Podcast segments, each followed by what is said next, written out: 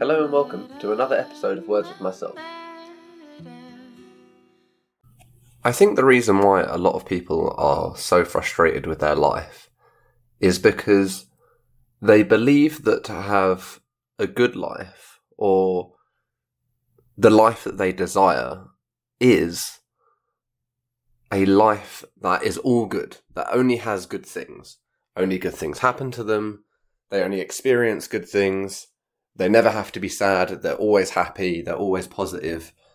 And I don't think people understand with that perspective what it what it actually means, what it truly means to have the good without the bad. Often this is like a false desire. It's something that people think they want.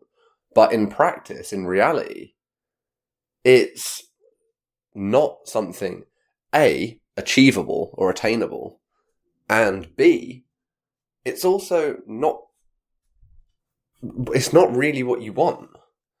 You're not asking for all good. Because to define good, you must have a perspective of bad. And the more you deepen your understanding of good experiences and bad experiences, the, the worst situations that you've ever been in, will also, and the way that you feel those and the way you dive into that will allow you to also experience the happiest highs, you know, the, the best periods of, of your life, the best possible times. And you can't deepen one without the other. Without deep sorrow, you can't really have true happiness.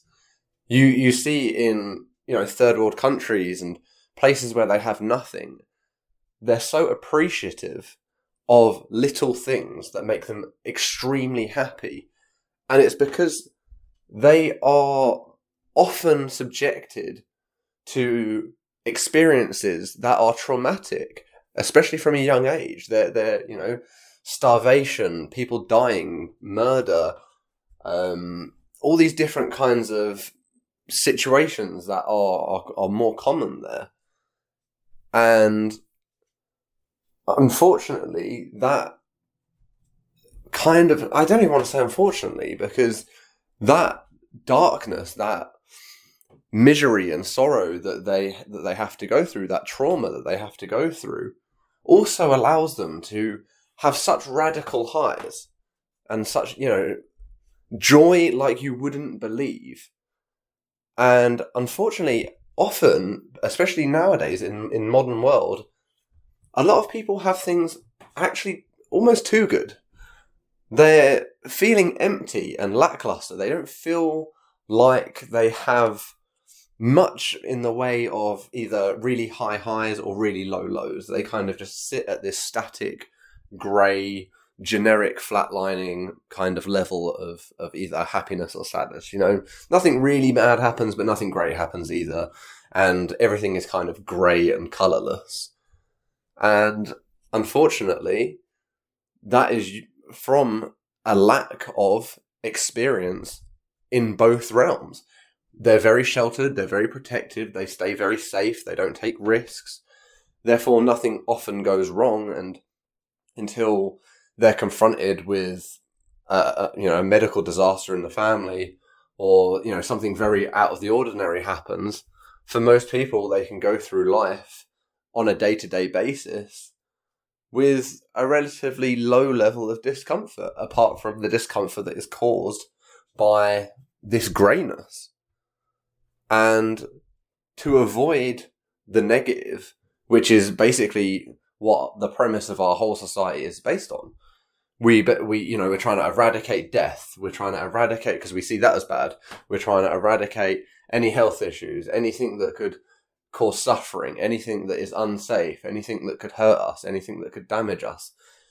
Even emotionally, you know, they make uh, they take winning out of co- and competition away from children because they they don't want other kids to feel bad at that uh, you know they have lost a competition, and they strip away all of these different things that cause suffering and replace it with complete and total suffering. there is nothing other than suffering then. Because all anyone's focused on is the bad. They're not focused on the you know what they have and what they're grateful for, and they also can't experience that because even if you eh, you know it's very if you go like I'm in Japan at the moment, and I absolutely love like scenic, you know, beautiful forests and stuff like this. But there, it's everywhere here. Like in in the countryside, I was there for three days, and on the first day, I couldn't believe it. I was looking everywhere. I was in complete awe. I couldn't walk down a single road without stopping for five minutes and just looking across the water. And then, you know, by the third day, I, I was walking past it without even looking up, you know, maybe checking my phone or doing something and, you know, just not, it's sort of just taking it for granted, to be honest, but it's just how we're wired. It's how we get accustomed to things. Once something becomes familiar, we lose interest in it and it doesn't, it doesn't give us that same feeling. So when our lives are always relatively positive, that positive becomes the baseline. The baseline moves. And happiness, your happiness level, the new happiness is, is now normal. So what would have made you happy is now normal. Therefore, you need more to make you happy. And unfortunately, people's baselines now are so incredibly high. You know, we want more and more all the time. We want bigger things, better things, you know, more stuff, more holidays, more time to ourselves, more time off, and you know less suffering, less pain, le- less effort. You know, I want to lose all, all weight without putting in any exercise. I want to get money with crypto and not have to actually learn how to really do a skill that is valuable to people. All of these like get rich quick schemes. Just our generic attitude in life, or our, sorry, our general attitude in life seems to be geared towards eliminating suffering. And I think that's a mistake. I think that that whole desire is based on a premise that we have, like, we have this concept of what is good and what is bad. And we base a good experience versus a bad experience based on, well, what we're told to and what feelings arise, whether we feel experience pain or whether we experience a dopamine release. All of these things kind of dictate what way we view things, whether we want more or less of them. Without the context, though, without truly knowing where something is leading, what a, good experience is, what a bad experience is, these concepts of good and bad are abstract to real life, to what is the truth. And the truth is, we don't know what is good and bad. We know what causes pain, we know what causes suffering, we know what makes us feel bad, but what we feel isn't truth. You know, it is uh, it's our truth. It's we are truly feeling that, but it's not necessarily something to avoid or something to base a decision whether we should do more or less of it. It's just a feeling. It's a feeling that this is uncomfortable. And with all things, like if you go to the gym and you start lifting weights, that's going to be uncomfortable. It's going to hurt. It's going to cause pain.